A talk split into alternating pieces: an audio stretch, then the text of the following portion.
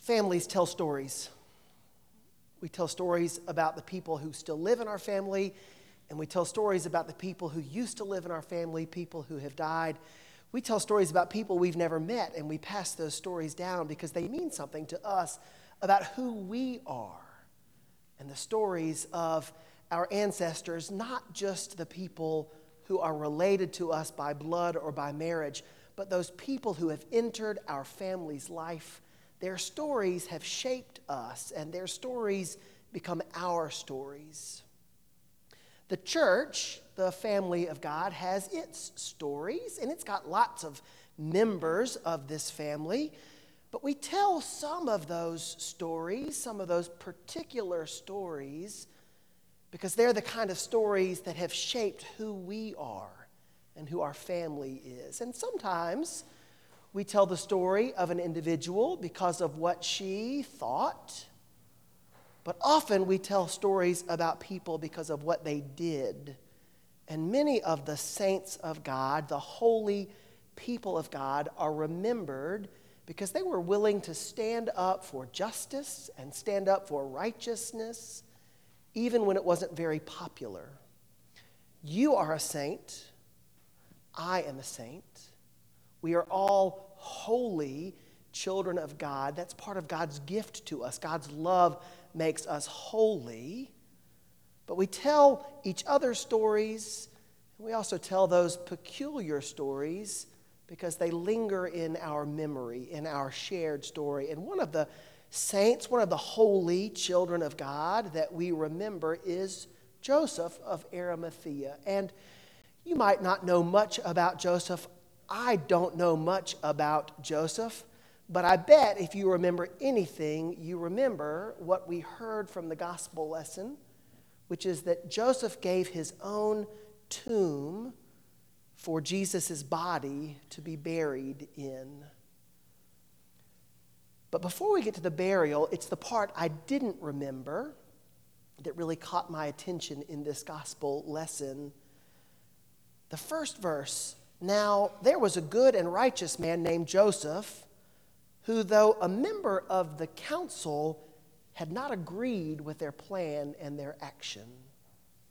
That council was the, the group of people who had decided that Jesus needed to be executed, needed to die uh, as a, a, a rebellious a member. They were the ones that handed him over to Pilate. And Luke wants us to know from the beginning that Joseph didn't agree with them, but he doesn't tell us what Joseph did about it. He doesn't say Joseph stood up and said, This is wrong. We can't do this. Luke just mentions in passing that he didn't agree. Sometimes we remember stories and tell stories because of things that people thought.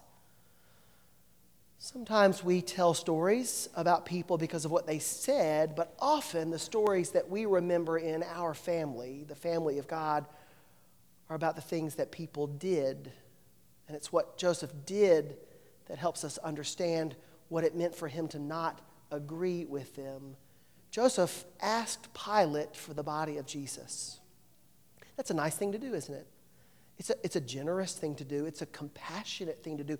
It's a tender thing to do. If you've ever cared for someone who was sick, if you've ever cared for someone near the point of death, if you've ever cared for someone who had lost a loved one, you know how important those tender moments are. Jesus, his body, didn't have anybody to care for him. His friends had run away. They'd run away because they were afraid. Joseph said, I'll do it. But it wasn't just a gesture of compassion. Remember, in the Jewish custom, you're not allowed to touch a dead body. It's unclean. And anybody who touches a dead body would be rendered unclean for a period of time, which is why only the family would have had that responsibility. But no family showed up to do it. But Joseph did it. He was willing to risk the stigma that comes with touching a dead body for the sake of Jesus. But it's more than that.